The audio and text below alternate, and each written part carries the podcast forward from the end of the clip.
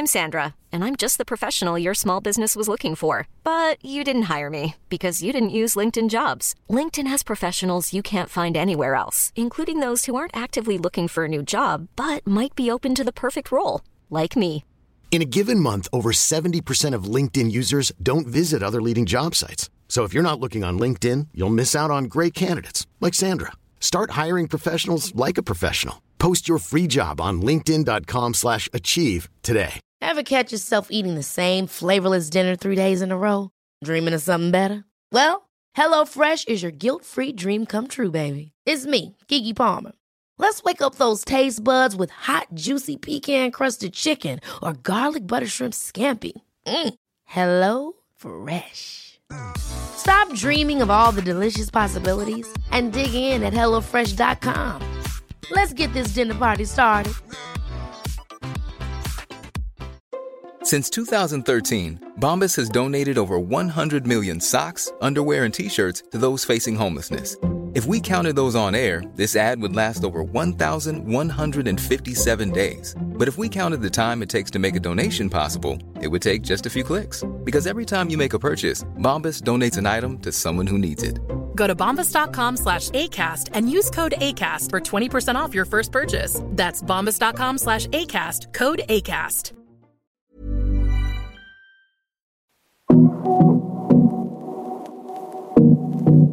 Hej och riktigt varmt välkommen till avsnitt 199 i Karriärpodden. I det här avsnittet träffar jag Charlotte Svensson som är CIO och Executive Vice President på SAS där hon klev innanför dörrarna för nästan exakt ett år sedan precis innan pandemin slog till. Charlotte har en bakgrund från branscher som alla har stått inför stora utmaningar. Hon var tidigare en del av Postnords ledning med ansvar för att hantera en av de största förändringarna där, att ställa om till digitala intäktsströmmar. Innan dess jobbade hon i många år inom medievärlden som CIO, CDO och CTO på Bonnier. Hon har också varit med i flera styrelser och är nu aktuell för att bli invald i ICAs styrelse.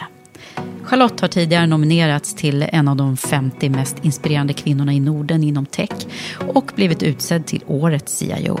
Ja, ni hör, det här är en person som är van att driva och genomföra stora innovations och förändringsprojekt även i kristider. Nu ska vi få ta del av vad som ligger bakom Charlottes resa och vem hon är egentligen som person. Något som hon, likt flera andra av mina gäster, är lite mindre van att prata om. Men det här är ett samtal om hur det var att växa upp på en liten bruksort i Värmland och vad som har präglat henne mest från de tidiga åren till att formas till den ledare och lagspelare hon är idag. Innan vi drar igång vårt samtal vill jag tacka Volkswagen Group Sverige som är Karriärpodden och Women for Leaders samarbetspartner. Tack för att ni gör det möjligt att sända Karriärpodden och låter oss fortsätta lyfta fram förebilder. Här kommer nu avsnitt 199 med min gäst Charlotte Svensson. Jag heter Eva Ekedal.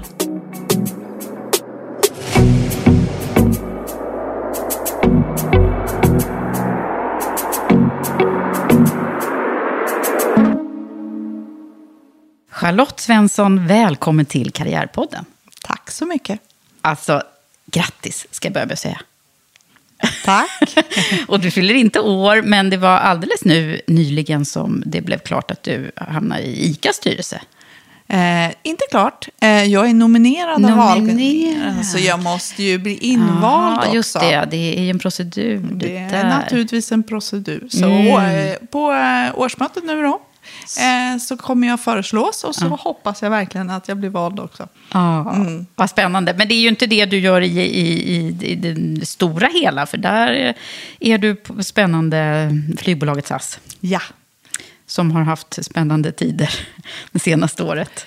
Eh, Jag är ju Executive Vice President och CIO på SAS. Mm. Eh, Det har ju varit ett spännande år. Jag tillträdde ju första eh, februari 2020. Det var några veckor alltså innan. Ja, precis. Eller när var det egentligen? Jo, men den riktiga krisen kom ju faktiskt idag. Ja, precis. Idag, exakt nästan eh, för ett år sedan, så kom, började ju restriktionerna. Mm. Där Danmark stänger ner, Norge stänger ner. Eh, ja, över natten, höll jag på att säga, så var i alla fall upplevelsen hos oss, Ja. försvann ju trafiken. Ja, är det där. Och, och det är ju så när man börjar läsa på om dig då, Charlotte. vi har ju haft lite kontakt, men inte, inte sett sin, så här i alla Nej. fall, och pratats vid eh, tidigare. Men det är ju, när, när man tittar på det och det du har gjort så, så blev jag lite så här, eh, smålog lite och tänkte så här, hmm, jag tror att vi kommer att komma in på ordet transformation under vårt samtal. eh, och Ja. transformation i branscher som har haft utmaningar. Mm. För det är det du har jobbat med, kan man säga. Ja, det, det, det visar sig nu när man tittar tillbaka på min karriär att det är ju den röda tråden. Det var ju inte planen när jag gick till SAS, utan äntligen skulle jag jobba i någonting som hade ökande marknadsandelar, hade varit lönsamt i flera år, eh, som verkligen skulle ta nästa steg på en väldigt konkurrensutsatt marknad. Eh, men så blev det ju inte. Jag fick ju eh, rycka upp krisplansunderlaget eh, ur byrålådan Ja. och köra ett varv Redan till. eh, Ja. första veckan. oh my god. Ja, men den där historien måste vi ju komma till. Men innan vi gör det, ska vi ge alla som lyssnar nu en bra eh, koll på vem du är egentligen? Och jag är ju också jättenyfiken, för att när vi satt och drack lite kaffe här innan så är det så, här så att jag vill ställa massor med frågor om saker. Och så bara hejda jag mig själv, för att jag vill inte veta allting innan vi sätter igång mikrofonerna. Och det gör jag ju inte. Eh, bara några små highlights. och och eh, det gjorde mig väldigt nyfiken också på hur du har blivit den, den du är och hamnat där du har hamnat. En svår fråga att svara på, någonting som man faktiskt, i alla fall inte jag, eh, så ofta reflekterar över. Nej. Utan man är så i sitt liksom, och det man håller på med och den transformation jag just då är i, det, det är en, den får ju mitt totala fokus. Så är det ju. Så eh, SAS transformation nu har ju mitt liksom 100% fokus. Det är inte så ofta jag reflekterar tillbaka. Så det här är lite spännande för mig också. Ja. Att göra det faktiskt. Ja, nu börjar coachsessionen. Live i Ja. en podd. det blir spännande. Ja. Nej, men om man, om, man, om man tänker på just den frågeställningen, så här, hur har du blivit den du har blivit? Vad är det första som kommer upp i ditt mindset då? Ja, men jag tror att eh, den, eh, den uppväxt jag har haft, naturligtvis spelar det in. Eh, min eh, uppväxt var ju, jag växte upp i Filipstad. Filipstad. En liten ort i Värmland, eh, där jag växte upp och där med min mamma och pappa då. Jag hade ju då eh, fem äldre syskon. Fem. Fem äldre syskon. Det visade sig vara sex, men det kommer in lite senare i livet då. Och mamma och pappa var egenföretagare. Det tror jag präglar mig ganska mycket. Ja. Eh, vi hade ju då leksaksaffär, djuraffär, Åh. eh, redovisningsbyrå drev de och skattekonsult. Allt det här på samma gång. Så att, Fast leksaksaffär och djuraffär, det lät ju som det var Ja, ganska bra är- grejer att ha några barn som ja, tyckte det var kul. Jag kan säga att jag hade ett helt rum med leksaker när jag var liten. Vilken dröm. Ja, det var en dröm, tyckte alla mina kompisar i alla fall. Men det tror jag är en av de sakerna som jag har lärt mig. Eh, jag växte upp då som sagt och min pappa är väldigt samhällsintresserad. Var, ska jag säga, för han gick bort i år. Eh, han var väldigt samhällsintresserad. Så samtalen runt vårt matbord, även om jag var då yngst i den här skaran, var ju väldigt mycket om balansräkning, resultaträkning, kassaflöde, intäkter, försäljningsstrategier, eh, men också om de här större samhällsfrågorna. Min mamma läser otroligt mycket böcker. Och hon var ju någonting som var lite ovanligt då. Hon var ju heltidsarbetande. Mm, just det, det var ingen hemmafru. Det var ingen hemmafru, eh, utan hon jobbade ju heltid. Och eh, till det här så var, var hennes eh, systrar, mina mostrar, väldigt stor del av vår familj. Så vi var som en enda stor familj med hennes familj då. Min pappa var inte den klassiska pappan. Han var ju som sagt väldigt driven egenföretagare. Fast så här, när jag är vuxen så inser jag ju att det var mamma som fick det att fungera på företaget. Aha. Pappa hade de stora visionerna och mamma var den som fick det gjort. Klassiskt. Ja. Eh, och sen så, eh, men pappa då, han var ju in, inte intresserad av sport. Eh, och han var ju däremot väldigt intresserad av opera. Eh, klassisk litteratur, eh, samhälle. Så jag, han läste ju dagstidningar för mig istället för att läsa barnböcker. Och det här tror jag Har på något sin- sin satt där. Ja, Mm. absolut. Jag tror att det på något sätt fick jag med mig en, en tro på att vad jag tyckte redan som barn var relevant. Och jag fick, på grund av min pappa då, utmanas tidigt. Alltså det var inte bara att man hade en åsikt och så var det bra. Utan jag var tvungen att belägga åsikten och jag var tvungen att följa det logiska resonemanget runt den här åsikten. Eh, och samtidigt då det här med att driva företag. Mm. Men att vara då yngst i den här syskonskaran, var, var, eller ja, hur, ska vi, hur gick det här till då? Fy, fyra? Min mamma och pappa var gifta innan de gifte sig med varandra. Så min mamma hade en son sedan tidigare. Min pappa hade ju då två barn sedan tidigare. Eh, och så var, är vi tre helsyskon då. Jaha, så På ni, var på liksom en modern film, Ja. eh, familj eh, av dagens mått, men inte då kanske? Precis. Och jag tror att då såg jag, då var jag så liten så då tänkte jag inte så mycket på det där. Eh, men jag tror att det också har präglat mig. Att jag, vi, mina äldre syskon, eh, vi är alla rätt olika. Vi har gått olika vägar i livet. Men också att det som kanske såg ut som eh, förutbestämt, det blev ju inte alls så. Nej. Och jag har ju kunnat se upp till dem. Eh, jag är min, min stora syster närmast mig i ålder, hon var den här duktiga flickan. Alltså hon tog den rollen fullt ut. Eh, hon är fortfarande en duktiga flicka. Hon är otrolig eh, och eh, roddar allt, tar ansvar för allt. Eh, men det kostar ju också. Eh, och, eh, Och vad tog du för roll då? Nej, men jag var väl den där som... Eh, jag var ju aldrig bäst på något. För jag hade ju äldre syskon, så det var ju jag, all, jag var ju aldrig bäst på någonting. Eh, och det vet jag inte hur det har påverkat mig. Mer att jag har lärt mig att acceptera det. Det finns alltid någon som är bättre än dig. Det behöver inte betyda att du inte ska göra det här. Eh, det betyder inte att du inte kan bli lika bra. Jag har någon sån här growth mindset, tror jag. Mm, just det. Det kanske till och med har varit sporrande då. Ja, jag, för mig har det nog varit det. Men att hela tiden ha något att se upp till och liksom kunna utmana och vara på jakt efter och lära sig av och sådär. Så att, eh, det tror jag, ja, det har nog präglat mig ganska mycket. Vad drömde du om att du skulle bli? Ja, eh, ganska snart, eh, eller ganska tidigt i mitt liv så skiljer sig min mamma och pappa. Eh, och eh, det, det påverkar mig faktiskt inte speciellt mycket. Det som däremot påverkar mig är att vi gick ifrån stort hus, många företag, eh, som jag sa, ett helt rum med leksaker, till att eh, bo med min mamma i en tvåa, alla barnen. Pappa flyttade till Stockholm. Mamma kämpade med att försörja oss, tog ett jobb. Och för att jag skulle få gå, gå kvar i den skolan jag gick så gick hon ner i deltid. Hämtade och lämnade mig. Så hon, det var ju ekonomiskt ett jättehopp. Men för mig som barn så är det en av de bästa tiderna.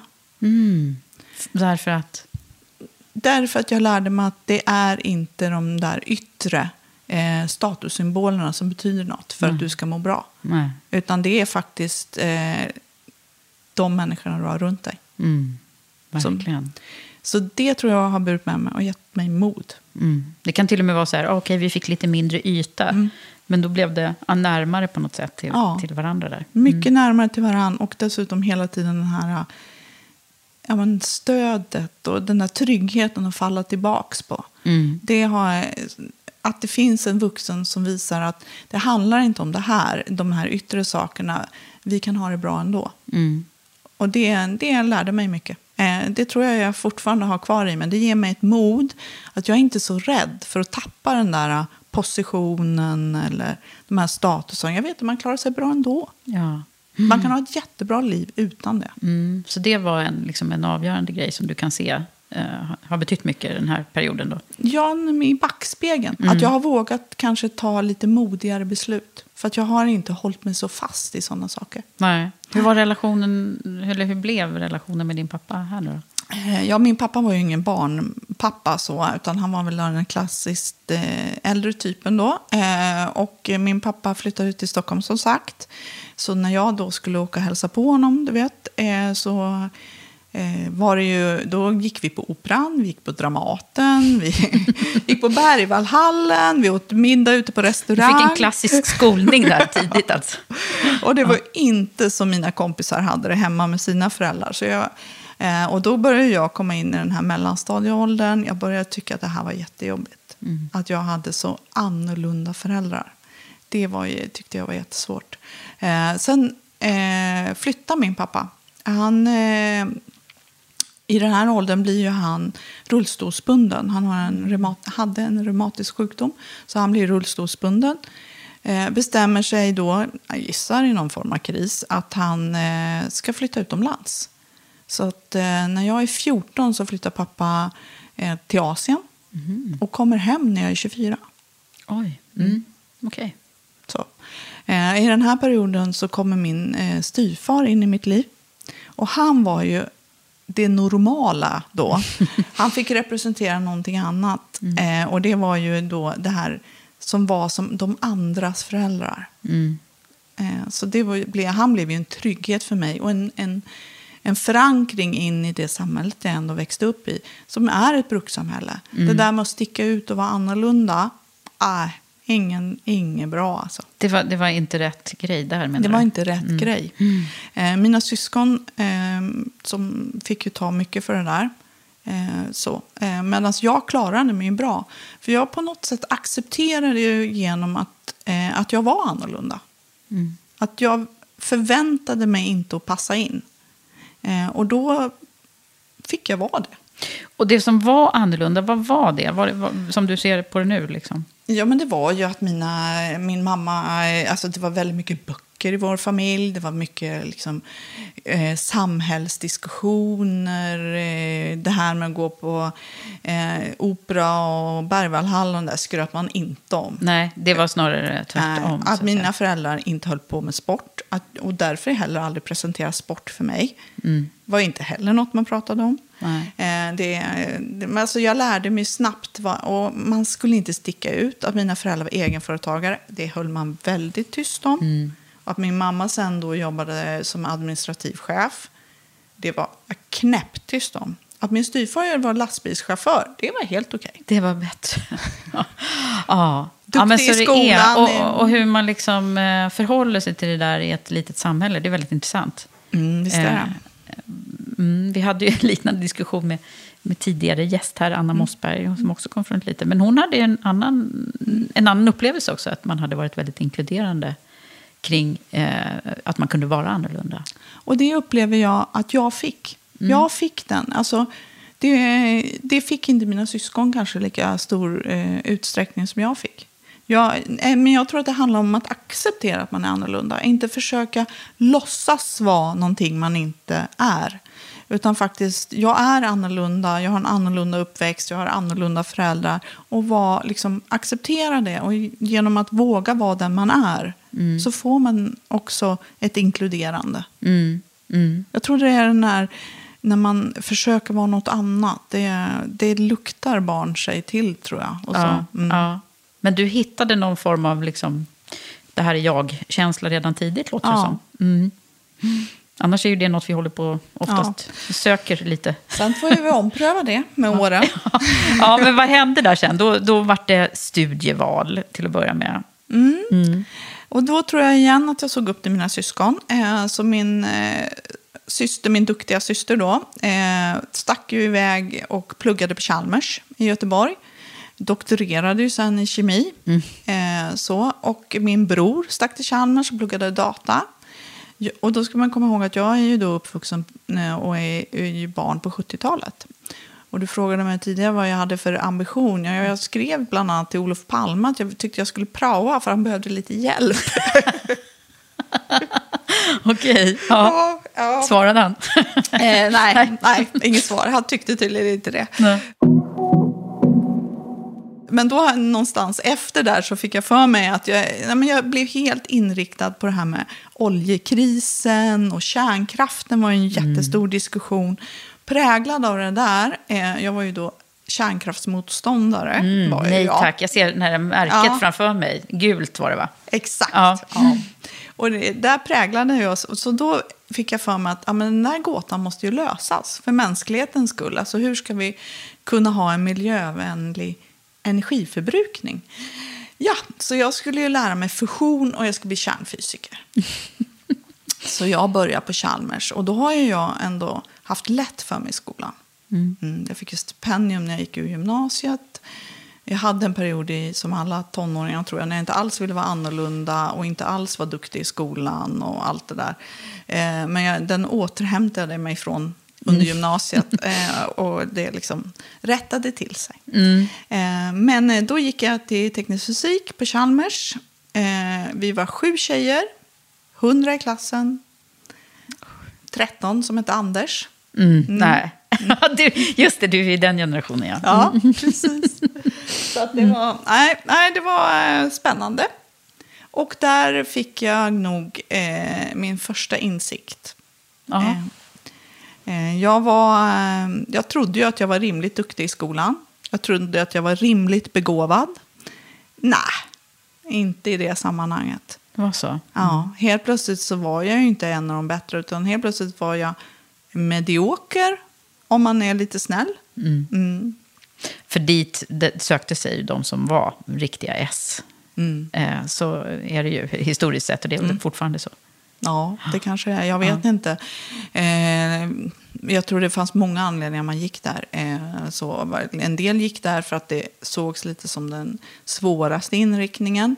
Men svårt handlar ju väldigt mycket om vad du har talang för. Mm.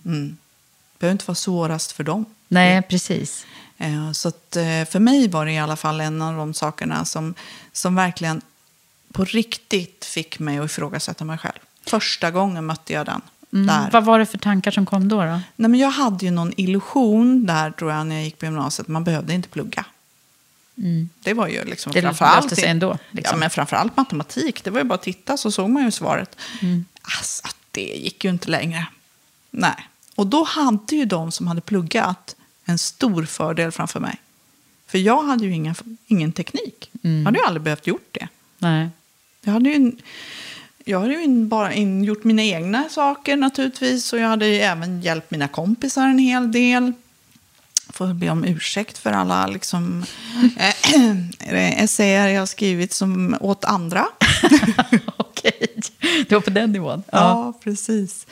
Eh, men så var det. Eh, och, nej. och där insåg jag att så här, nej, i ett annat sammanhang eh, så var jag inte heller längre den där som var smart och du vet, eh, begåvad. Och, jag var ju knappt med. Mm, vad hände med dig då? då?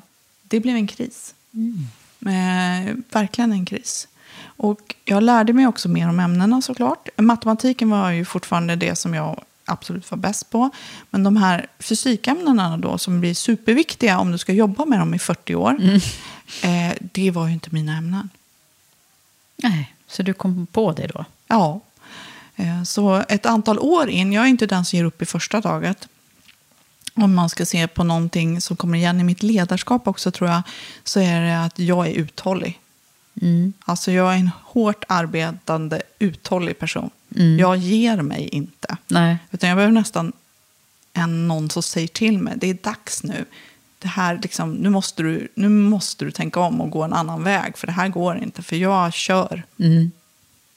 Och det, där fick jag ju ta tag i det själv. Och eh, då så bestämde jag för att jag tar ett uppehåll. Jag var ju samtidigt ordförande i festkommittén. Första kvinnliga ordförande i festkommittén på Chalmers kan jag berätta. Jaha, första genom tiderna? Ja, det hade aldrig hänt innan.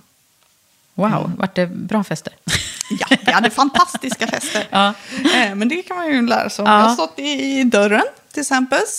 Där har jag fått en eh, ren käftsmäll för att jag inte ville släppa in någon som var för onykter. Och du vet, det är en massa spännande händelser runt det där.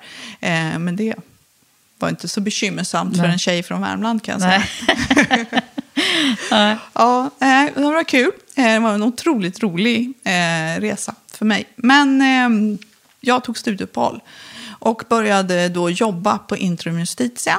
Under mina studier hade jag jobbat som lärare i data, eh, som det då hette. Och det var ju både den första typen av programmering, eh, man skrev basic, eh, och man lärde människor hur de använde en dator överhuvudtaget. Det är så länge sedan så att Folk har nästan glömt hur, hur, hur basic det var.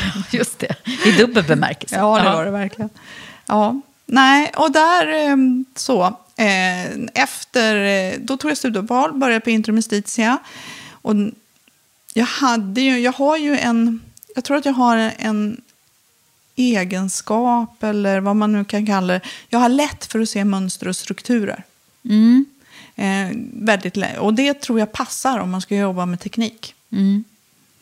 För då ser man sammanhanget i ett större perspektiv, eller vad är det du... Ja, och lättare. Man ser det, när man får klart för sig hur system hänger ihop eller hur ett nätverk hänger ihop eller hur en dator är uppbyggd, då kan man också inse vad som händer. Man se, jag ser väldigt lätt vad som kommer att hända om jag påverkar en sak i kedjan. Vad händer där? Här, Vad händer där borta? Liksom? Vad blir konsekvenserna? Och det där eh, visste jag ju såklart inte om. Det vet man ju inte förrän man har prövat saker. Och då visade sig att jag hade väldigt lätt för det. Eh, och det kom, faller sig naturligt. Och det kom du på när du var på Intrum då? Ja, det gjorde jag. Eh, jag började ju då jobba på eh, IT-avdelningen.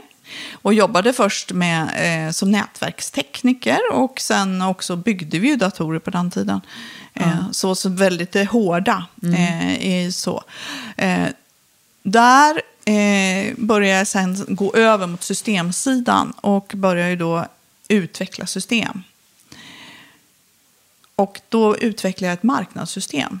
Så jag lärde mig programmering. Dels har vi pluggat programmering på teknisk fysik, men jag lärde mig där att programmera. Så jag har programmerat marknadssystem eh, för våra säljare då. Att hantera sina prospekt och liknande. Eh, och offerter och så vidare. Och, när jag, och det, när jag gjorde det eh, där så eh, är vi ju i 92 nu. Eh, Och så, då var jag så här, men jag ska gå tillbaka. Men nu är det klart, nu ska jag gå tillbaka till skolan. Eh, min man, eller dåvarande pojkvän, eh, jobbade på bank. Han jobbade på Gotabanken i Göteborg. Jag blir gravid.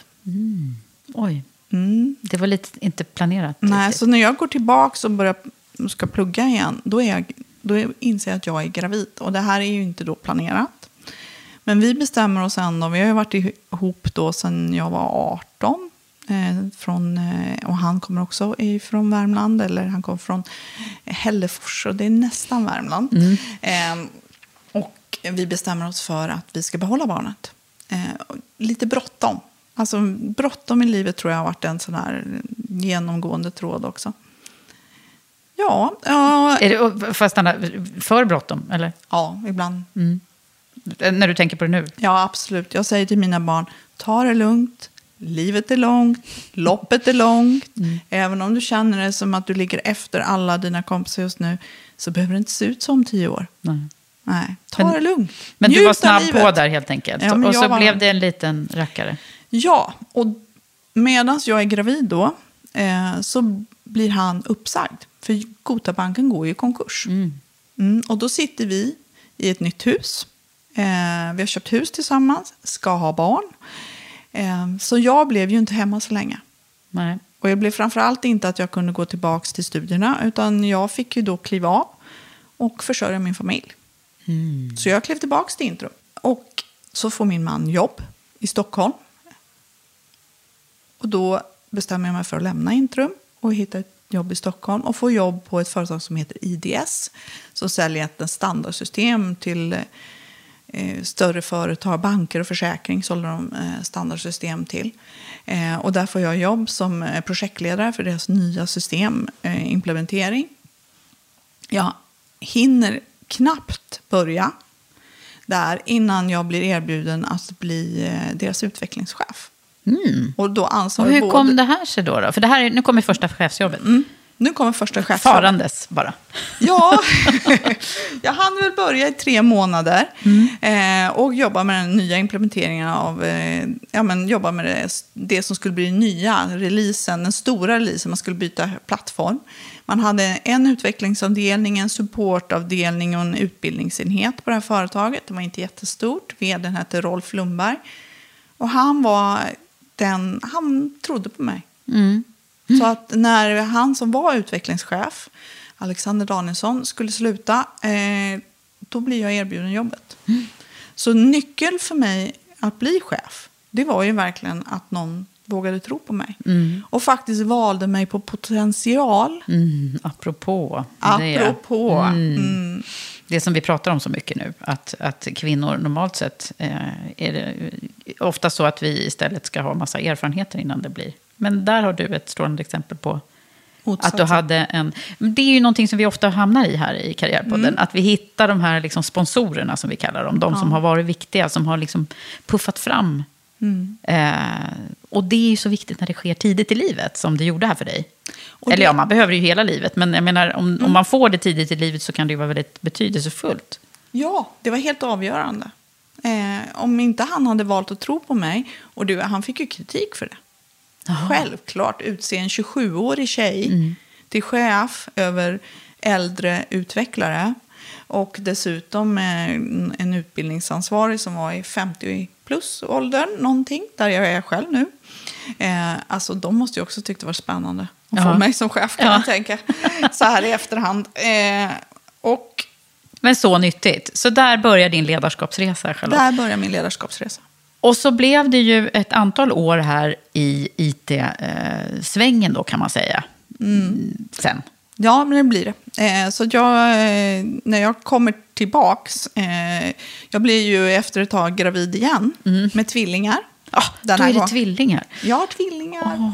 Ja, de är, fyller 25 här om några dagar. Mm. ja, otroligt, jag förstår inte hur, hur fort tiden kan gå. Nej.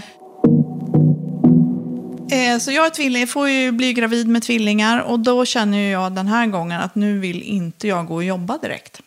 Utan jag, nu vill jag verkligen vara hemma. Så jag var hemma ett år. Och det är det längsta jag har varit hemma för föräldraledighet. Och när jag kommer tillbaks eh, så har det här företaget bytt chef. Och jag, då vill inte jag gå tillbaka. Nej. För vi, det kommer ju en spännande period när du också eh, går till, till Spray under en period där i de här spännande IT-booms, eller det var liksom innan Ja, kan man säga va? det var innan. boomen så var du på Spray Razorfish, som, som vi som var aktiva i, i IT-branschen på den tiden som jag också var, eftersom jag rekryterade i den världen då, vi känner ju till dem väl. De var ju den hetaste, en av de hetaste bolagen. Och där var du också under en period då. Ja, det är ju eh, klassiskt det här. Eh, und- eh, klassiskt mig har jag insett då, då att eh, jag, eh, då är jag ju då IT-chef och eh, där och så sitter ledningsgruppen och ja, men bra position skulle jag säga. Känner ju att ah, nu kommer det här nya. Det här är ju superspännande. Och jag kan inte så mycket om det här. Hur lär jag mig det? Ja, men jag går helt enkelt, jag kliver av och tar en roll som utvecklare istället. Så då hoppade du av eh, Jag hoppade ledarskapet. av Intrum, jag hoppade av ledarskapet, gick till Spray eh, och blev, ble, satte mig att utveckla igen. Så jag utvecklade ju då på, eh, först på eh, Stockholmsmässan sajt eh, och sen så snabbt ramlade jag in i affärsutveckling igen och tar ett lite mer av så här projektledaransvar och klev och jobbade med TV4. Så jag jobbade i mediabenet eh, där. Som vi också kan se sen, har en tråd där. Det kommer en tråd där. Ja, precis. Eh, och det var ju lärorikt ur så många perspektiv. Eh, om man då kan konstatera att jag eh, på Intrum så var det ju när jag var där i början, det var ju ingen glastak. Alltså det var ju ett betongtak. Okej, det gick verkligen inte att ta sig igenom det där. Nej, det fanns inte på tapeten att Va- det va- skulle finnas en kvinna i högsta ledningen. Ah, Okej, det var helt otänkbart. Helt otänkbart. Och det var uttalat. Det var liksom inget man hymlade med om. Och det var verkligen en otroligt grabbig kultur. Eh, du vet, det var mycket alkohol och det var mycket fester och det var mycket eh, den kulturen. Jag vet en, en eh, manlig eh, kollega sa ju lite att eh, ja, eh, arbetslösheten beror ju på att kvinnor envisas med att jobba. Nej, Ja, nej, men det, det är inte sant. I och för sig är det här många år sedan, men det är ändå. år sedan. Eh, Ändå är det Ändå. värt att nämna att det här, vad har det här betytt för dig då? Att du fick höra det där? Eller vad är det där miljön? Nej, men jag tror att jag var annorlunda eh, i den miljön. Vi hade, jag hade ju kvinnliga kollegor, så ingen snack om det. Men just den där till toppen, det visste man att det kommer inte ske här. Och det var väl också en av de anledningarna som gjorde att jag klev av. Att jag kände att ja, men jag har nått, det kommer inte bli mer sen så här i den här miljön. Men jag, har inga problem att hantera en grabbig, jargong, när det är jargong, för då var ju aldrig så att jag blev osynliggjord. Jag blev aldrig liksom mindre respekterad för att jag var kvinna. Det var bara en jargong som, som var där. Snarare så är det ju där de har lyft mig. Det är där som liksom mycket av min karriär har skapats. Så det var lite dubbelt egentligen? Det var, ja, men när jag kom till Men spray, betongen fanns där? betongen fanns där. när jag kom till spray eh, så, drabb, så stötte jag för första gången på ett osynligt motstånd. Som var det här, vi säger att vi är jättejämställda, men vi, vi väljs aldrig in, vi får aldrig gå på de rätta mötena.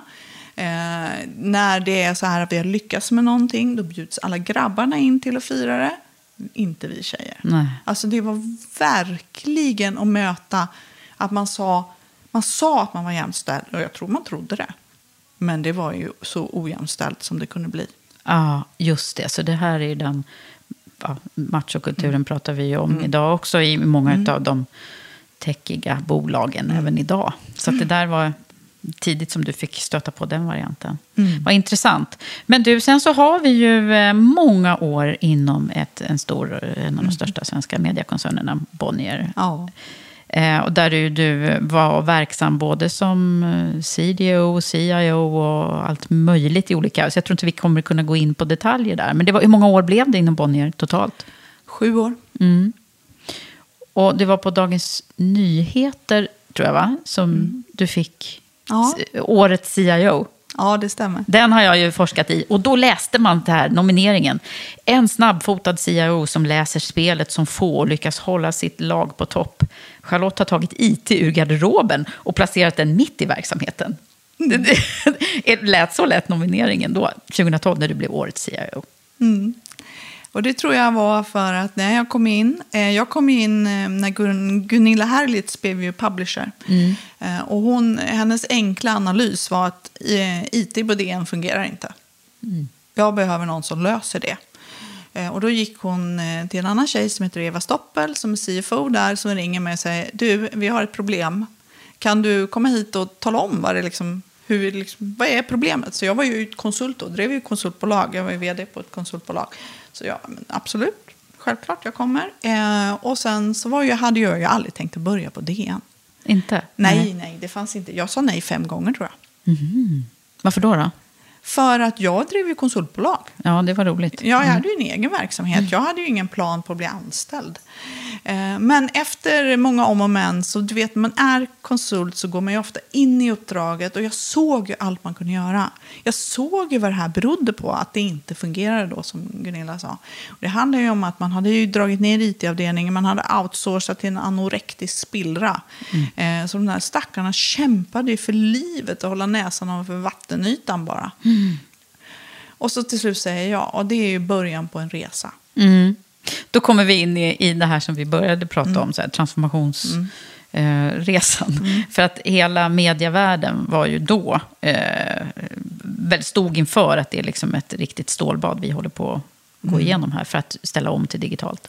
Ja, när jag började då kom det ut en eh, akademisk rapport som sa att eh, tidningar är döda i USA 2017 och i Sverige 2020. Då ska det inte finnas papperstidningar. Och då, i den tiden så satt man ett likhetstecken mellan papperstidning och tidning.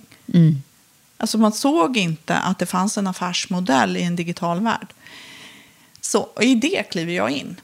Eh, och det var ju en otrolig eh, rolig utmaning. Men jag har fått så mycket kritik. Eh, och, men jag fick ju det tillsammans med ett lag. När vi sa att eh, jo, alltså journalistik är värt att betala för. Bara för att vi har fått fler mediaslag, att vi, det har kommit, det, ja, men det, tidningar har ju funnits länge, 150 år, firade det när jag var där. Eh, så har det ju ändå hela tiden, det har kommit tv, det har kommit radio, det har kommit internet. Det har ju bara ändrat form. Människor är fortfarande samhällsintresserade. Människor vill fortfarande veta vad som händer. Och jag tycker att det som vi pratade mycket om då, det var ju den här strömningen av falska nyheter. Det har ju människor insett nu. Så det var den resan. Tacka Trump för det liksom. Ja, exakt. Nej. Ja. Ja, han vinner val på det dessutom. Eh, men eh, jag tycker ju att eh, det var ju tydligt redan då. Alltså, om man jobbar nära teknik, om man verkligen jobbar med digitalisering och allt vad det kan göra, då ser man ju det här. Men man får inse att det kommer att ta ett tag innan det kommer ikapp ut i allmänheten, innan alla har fått den här liksom grundläggande förståelsen för vilka beteenden driver vi med den nya tekniken. Och det är ju alltid det jag har brunnit för. Alltså jag älskar teknik såklart, men jag är ju mer intresserad av vilka beteenden det driver. För det är de där beteendena vi kan göra någonting med. Och som en journalistisk verksamhet så handlar det ju om att vara en motpol till de här negativa krafterna. Och faktiskt presentera en, en verklig bild för läsare. Och det är människor, det, det är jag så grundsäker på. Att det är vi människor beredda att betala för. ja, vi vill veta vad som är på riktigt. Liksom. Ja, vi vill veta vad som är på Ja. riktigt. Men du, eh, under de här åren då, vad, vad är det för... Eh, finns det några, några eh, bilder ifrån, från den tiden som du, som du får upp på näthinnan när du tänker på den här tiden? Du vet att jag pratar om toppar och dalar. Liksom. Mm. Ja. Är det här en topp eller en dal? Alltså det här är en, den här resan. Jag tror, och det är lustigt när man tittar tillbaks. Jag tror inte jag såg det när jag var i det. Att det här är en topp. Men just det där när man är ett väldigt tajt team. Som jobbar väldigt hårt. Och man får liksom också mycket kritik för att man vågar ställa sig på barrikaderna och säga att jo, men vi kommer att ta betalt för nyheter. Eh, och alla talar om för att det går inte. Det har varit gratis på internet i 10-15 år. Det kommer du aldrig lyckas med. Men vi lyckades. Och vi lyckades vända till att tidigare har vi bara man tappat läsarintäkter. Det bara blir färre prenumeranter eller mindre eh, läsarintäkter. Hela. Och vi lyckades vända det där. Till att inte tappa utan faktiskt växa både ha en, en större mängd läsarintäkter men också ett bättre resultat. Alltså mer bidrag till tidningen som kunde ge oss mer möjlighet eh, till kvalitativ journalistik. Alltså få den där goda cirkeln att börja rulla. Och jag känner sån glädje eh, när jag ser att det nu har gjort sitt bästa resultat någonsin i år. För jag vet ju att det arbetet började redan långt tidigare. Och så har vi- Omställningen. Så det Ja. Mm. ju, var ju liksom, du var ju mitt inne i den där omställningsprocessen. Där man måste också skifta mindset. Nu måste de väl göra det igen och igen och igen. Det är ju ingenting ja, som man... det tar aldrig slut. Eh, nej, precis.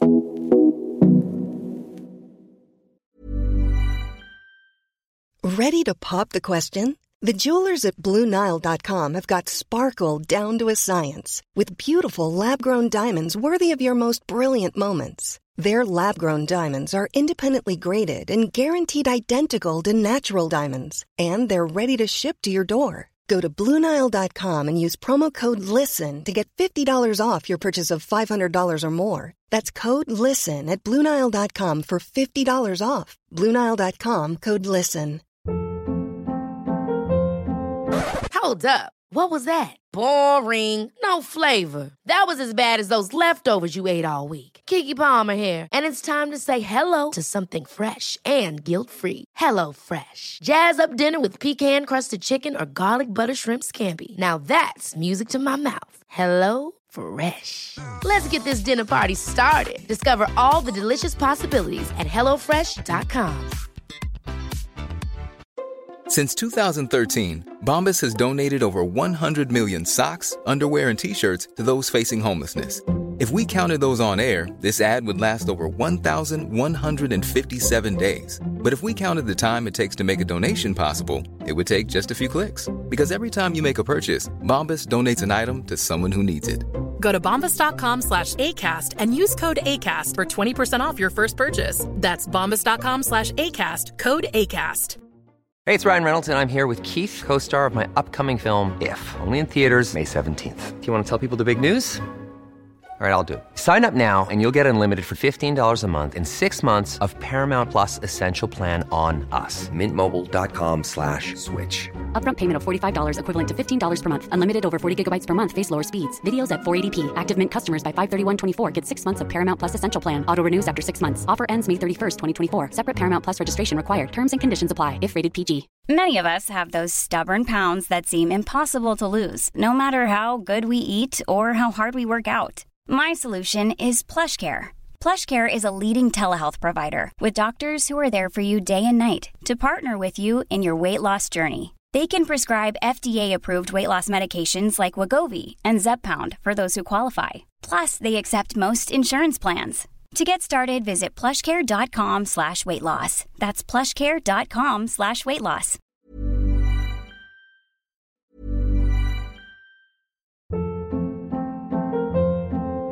Hold up. What was that? Boring. No flavor. That was as bad as those leftovers you ate all week. Kiki Palmer here, and it's time to say hello to something fresh and guilt-free. Hello Fresh. Jazz up dinner with pecan-crusted chicken or garlic butter shrimp scampi. Now that's music to my mouth. Hello Fresh. Let's get this dinner party started. Discover all the delicious possibilities at hellofresh.com.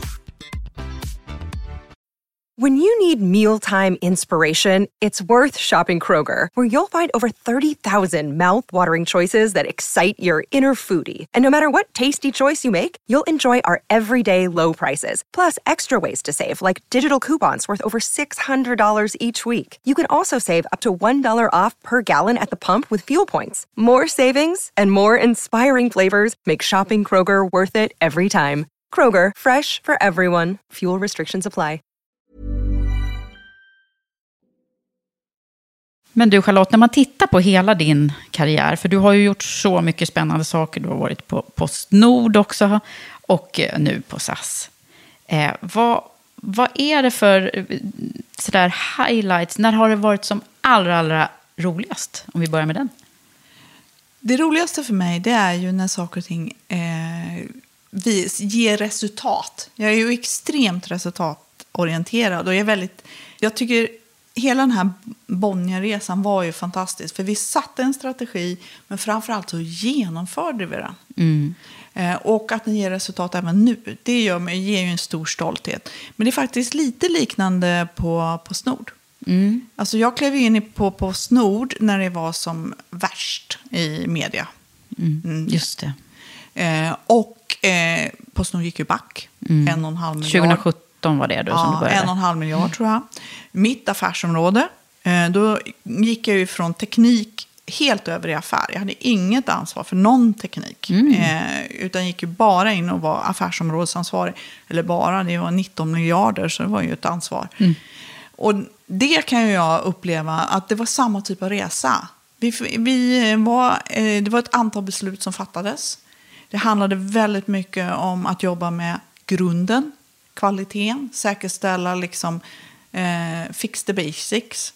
Och eh, i med det också våga ta några tuffa beslut för att återhämta lönsamheten igen i företaget. Och nu går de hur bra som helst. Mm.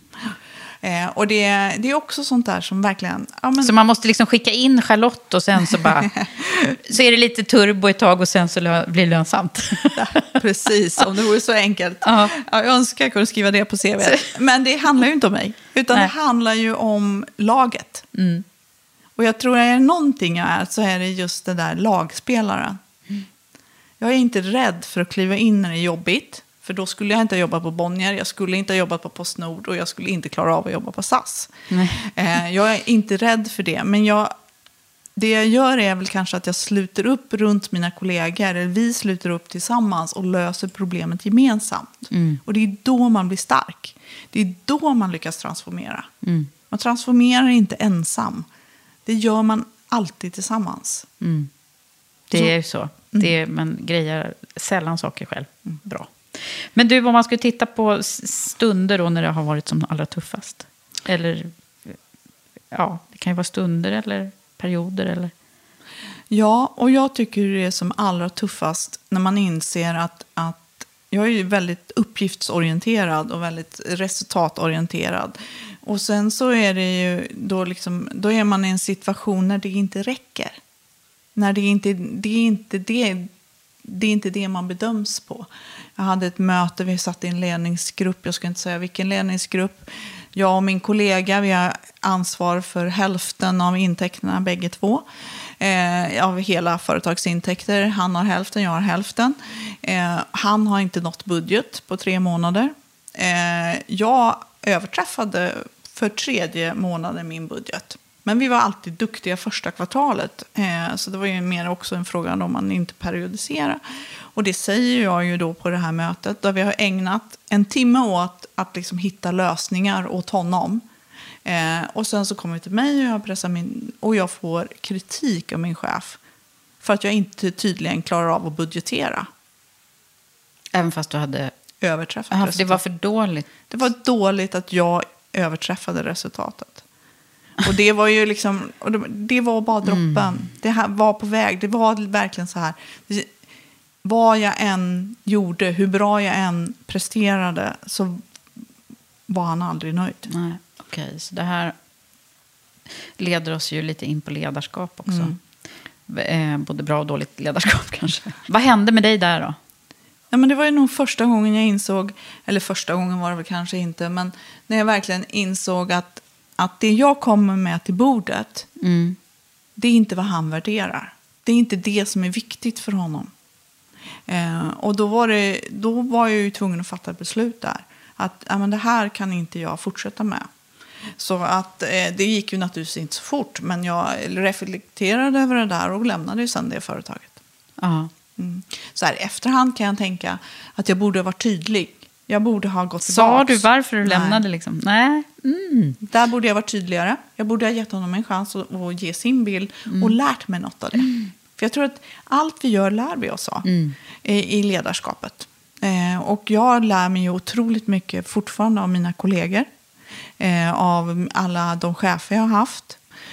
Och eh, lika mycket när jag utmanas och måste gå utanför min comfort zone till eh, när vi gör bra saker tillsammans. Och sen så tror jag att eh, även jag lär mig lika mycket av dem jag jobbar med. Mm. Mm. Så de som rapporterar till mig men också de som jobbar med frågorna. Mm. Alltså för mig är det viktigt att röra mig i företaget och röra mig på alla nivåer. Och jag var ute på Arlanda igår och man blir sjukt imponerad av vad de klarar av att göra under den här coronaperioden. Ja, vad gör de där ute nu då? Ja, de sliter med alla intyg. Varje ah. land har ju olika intyg. De har fått ställa om till att bli vaccinationsintygsspecialister. Ja, mm. och det ändrar sig över natten. Mm. Så de, varje morgon kan det vara någon ny Aha. restriktion som har inträffat. Eller regulatorisk ändring. Eller ett land har infört en ny app som man ska fylla i. Eller vad ja, det kan herregud. vara. Mm, ja, Så det, det är verkligen förändringsledning på daglig nivå. Jag förstår. Du, om man skulle gå lite mer på det personliga planet då. Vi hoppar lite här. Eh, vad, vad är det som har varit tuffa liksom, lärdomar eller motgångar där? För dig personligen, tänker jag då. Ja, jag tror att... Eh, ja, när jag jobbade på Intrum, den, den delen pratar vi inte om, men jag jobbade ju som europeisk affärsutvecklingsdirektör på, in, på koncernen. Eh, och där reste jag tre dagar i veckan. Jag hade tre småbarn. Och när jag var hemma så var jag med barnen. Jag arbetade sönder mitt äktenskap. Mm. Just det. Så eh, det är väl, om jag ska prata om mina livsmisslyckanden, mm. så, så tror jag den toppar. Där jobbet blev liksom, tog för mycket tid och tog över handen helt enkelt. Ja, mm. alltså innan jag fick barn, eh, jag är väldigt glad att jag har barn, för annars hade jag nog jobbat ihjäl mig. Jag, ska, jag kan jobba hur mycket som helst. Mm. Jag har ingen sån begränsning. Alltså jag blir så engagerad i det jag gör och så motiverad för det jag gör, så jag kan jobba mm. mycket. Mm. Och eh, barnen kommer ju in som ett, en, en, möjlighet att liksom faktiskt fokusera på något annat. Men då blev det ju så att, att jag fokuserade på jobbet och jag fokuserade på barnen. Min relation den försvann mm. ju helt ur fokus. Eh, och eh, det var ju inte... inte alltså det var ju bara en väg mm. där. Och det blir ju ofta så i skilsmässa. Det blir ju ett långsamt farväl. Mm. Vi var ju mm. väldigt unga och, eh, när vi blev tillsammans. Eh, men det, och det är nog en av de min stora livskris tror jag. Mm.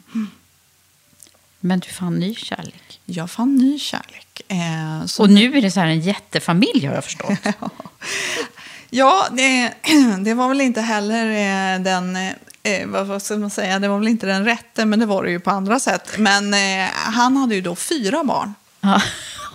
Och jag hade tre barn. Gud. Och, och av det Men det är så, tur att du har många syskon. Så du var du, Ja. van vid den här stora familjen. Ja, för mig var det ju liksom, jaha, nu är det så här. Mm. Dessutom har jag ju också ett väldigt stort familjebegrepp.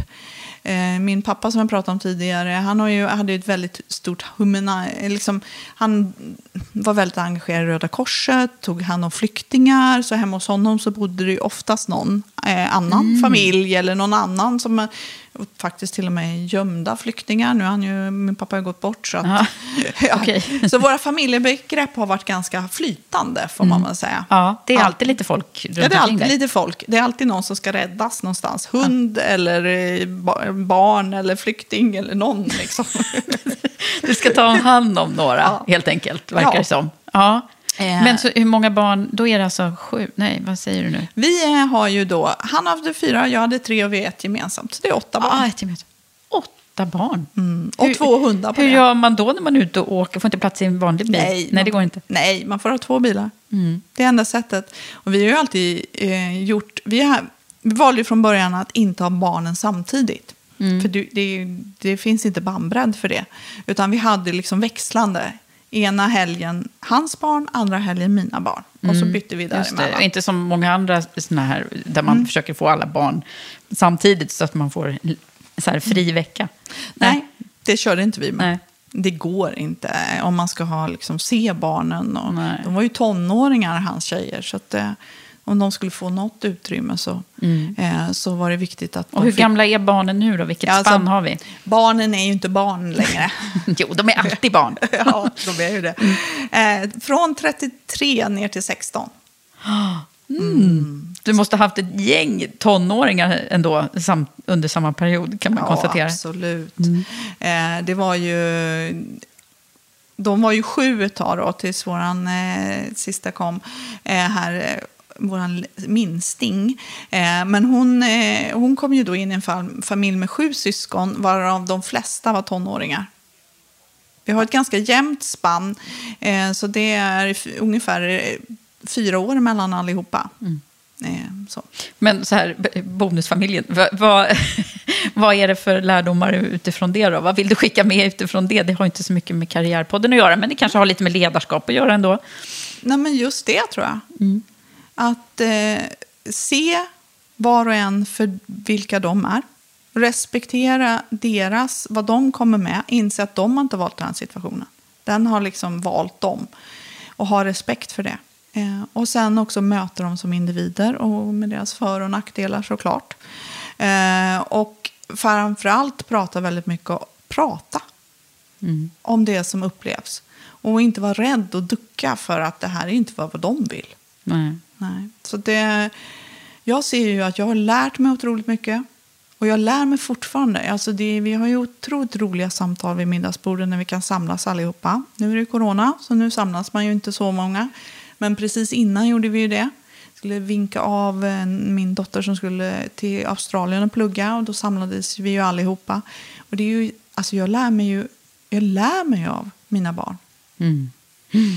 Vad härligt. Stor eh, familj och eh, det låter ju som att eh, du har hunnit med det parallellt då med här, den här frågan ska man egentligen inte ställa, men nu gör jag det ändå. Ja, gör det. Hur har du grejat det där?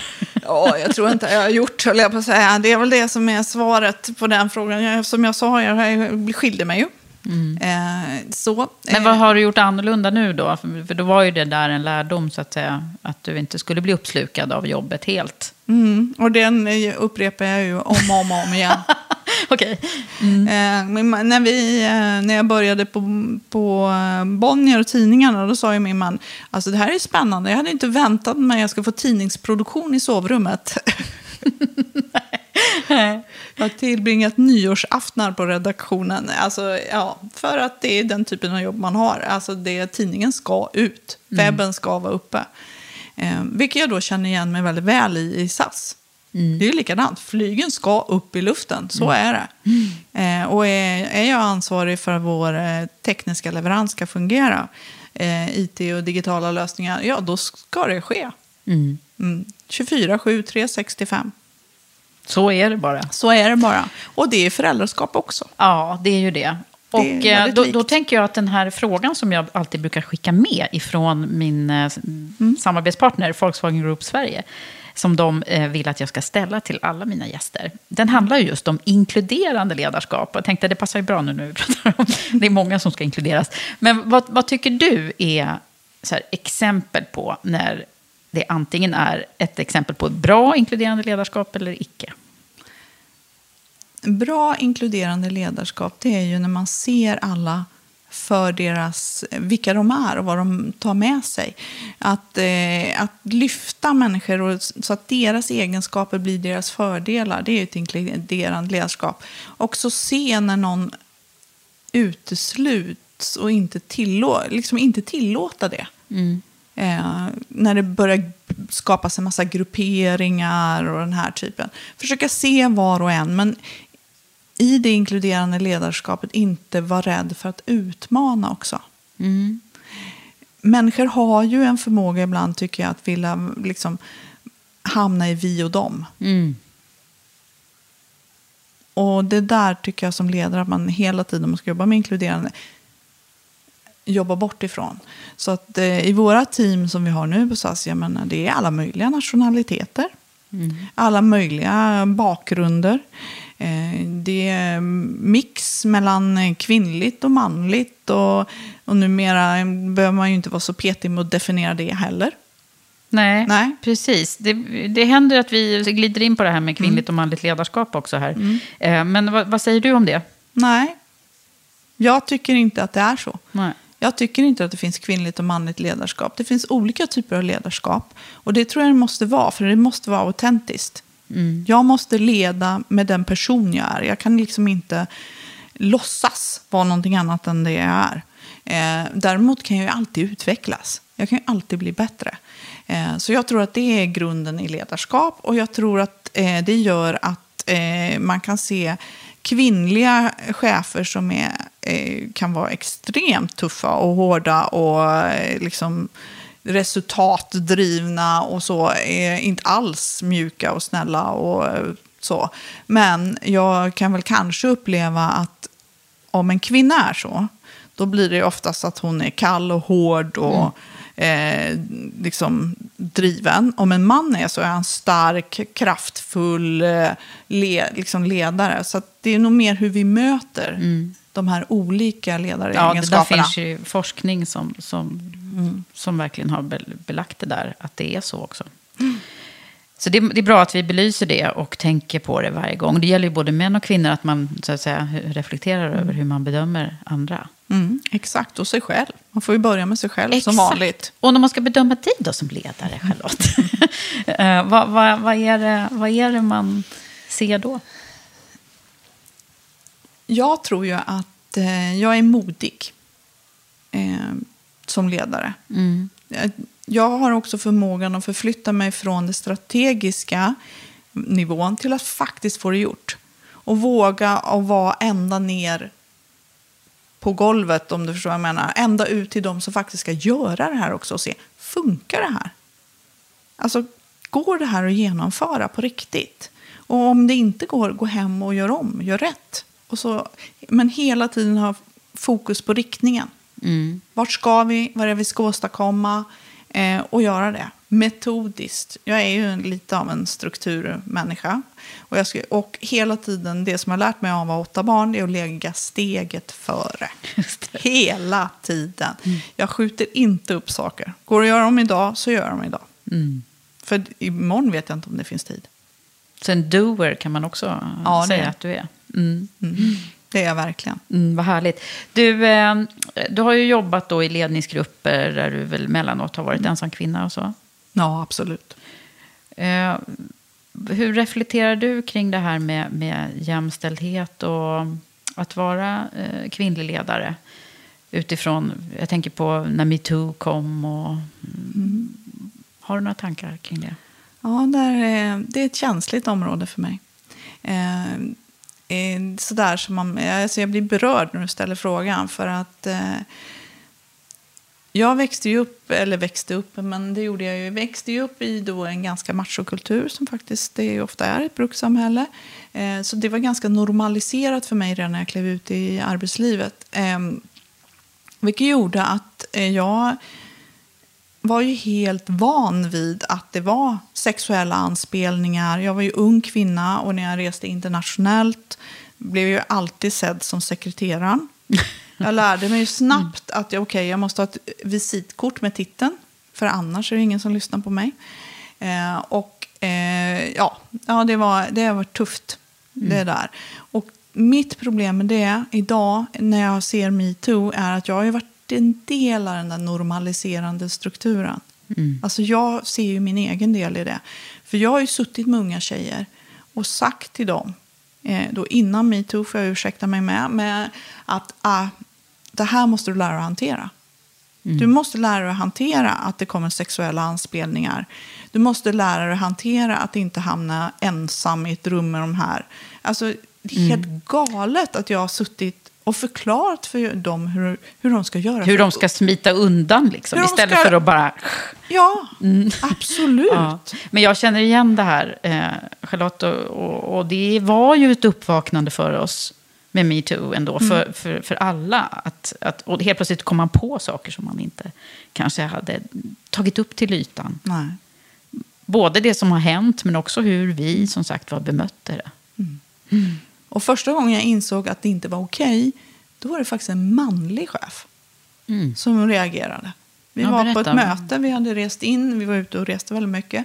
Vi hade rest in, vi hade ett möte och eh, han som då var vd där vi var, han satt hela tiden och anspelade på att jag skulle följa med honom hem efteråt. Att vi skulle, ja, den här Var det en kund typ eller något sånt? Ja, det var en, en, en dotterbolags-vd. Eh, så att han satt hela tiden och anspelade på att jag skulle följa med honom hem, att vi skulle lösa frågan sen, han och jag. När min då eh, manliga chef bara, nej, det här är inte okej. Du behandlar inte en kollega så här. Hon är här för att göra ett jobb, hon är inte här för att lyssna på liksom, dig. Och de här kommentarerna, det förtjänar hon inte. Och det var första gången jag bara, ja, det här var också länge sedan, men liksom, okej, det här är inte normalt. Nej, men gud vad bra. Mm. Att han gjorde det. Och att du också ser det nu. Och kan lyfta fram det. Ja, nej, så det, ja, det var avgörande. För det är ju så här, eh, när vi ser det hända, liksom, att inte, inte, inte godkänna tystnadskulturen, utan verkligen slå näven i bordet. Ja, Som han gjorde där. Då. ja. Ah, ja, man blir ju lite så här... Det det var länge sedan jag pratade om metoo nu i podden. Det, var, det är bra att göra det lite då och då, så att man kommer ihåg det och, och ja, blir påmind om att vi ska fortsätta eh, och vara så där vaksamma.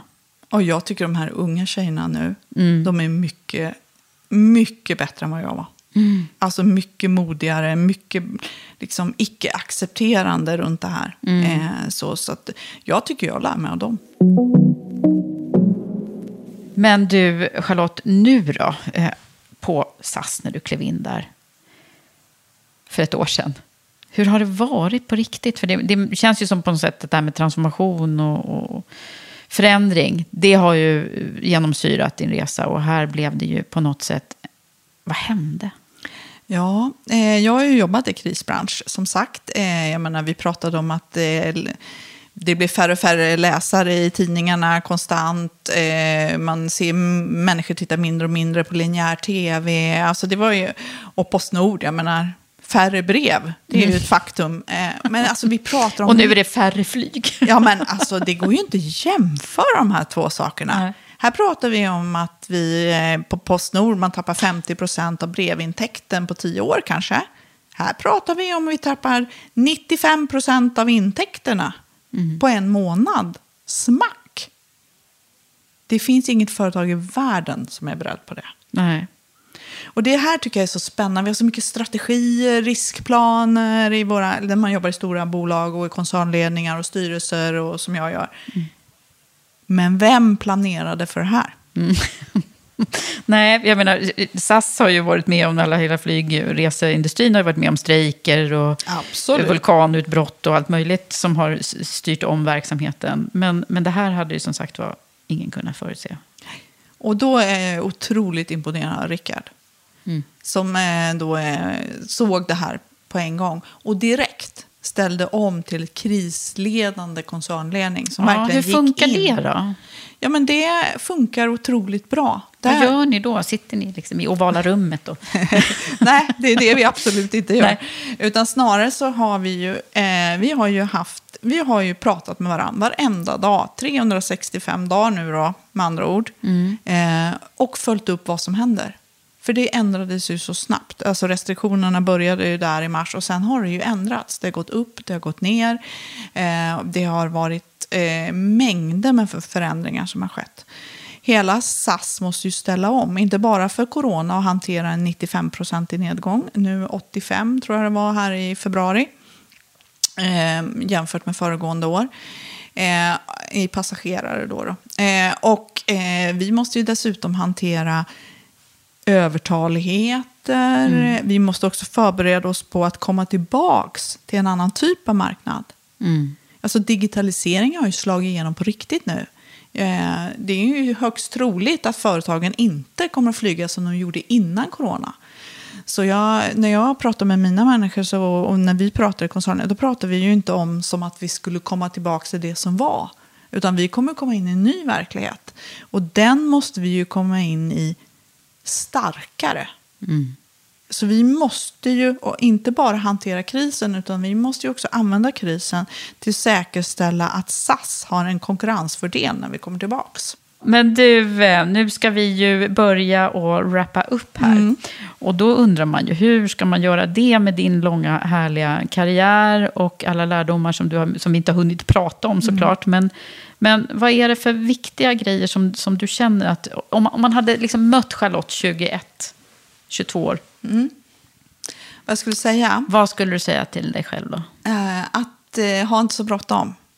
Det är ett långt lopp det här. Eh, det finns, eh, du, eh, att behålla modet, att våga kliva av som jag gjorde då. Och blev, jag har ju klivit in i helt nya branscher, jag har bytt roller, eh, jag har gått från eh, försäljning till eh, teknik och tillbaks igen. Att det där berikar. Kunskap är någonting som aldrig blir tungt att bära. Ta med. Ha det här liksom, tänk inte på misslyckande. Tänk på det som lärande. Och det bygger ju liksom en, en möjlighet att vara bättre varje gång. Eh, och sen så som vanligt så handlar det ju om att, att jobba med fakta. Inte så mycket åsikter eller gissningar. Utan ha faktat som grund, ha kunskapen som grund. Men se människorna. Det är människorna som gör utvecklingen, inte tekniken. Tekniken skapar nya beteenden och i den går det att göra affärer.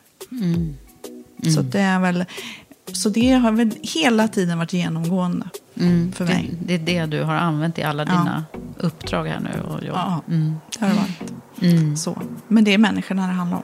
Det är människorna. Mm. Tack snälla Charlotte för att du har varit med här. Jätteroligt att vara här. Tack. Hoppas att du gillade det här avsnittet. Stort tack till dig som har lyssnat på mig och min gäst Charlotte Svensson. Du som gillar det vi gör i Karriärpodden och Women for Leaders, du följer väl oss i alla sociala kanaler och prenumererar på podden så du inte missar när det kommer ett nytt avsnitt. Och jag är så glad att kunna berätta att vi nu har öppnat upp ansökan till höstens programstart av Women for Leaders Premium Leadership Program. Gå in och läs mer på womenforleaders.com om du är nyfiken. Jag vill också slå ett extra slag för EQ Executive Search. Searchbolaget som rekryterar moderna ledare till ledningsgrupper och styrelser med ledorden EQ och Equality. Gå in och läs mer om oss på eqexecutivesearch.com. Det var allt från Karriärpodden den här gången. Jag heter Eva Ekedal. Vi hörs snart igen.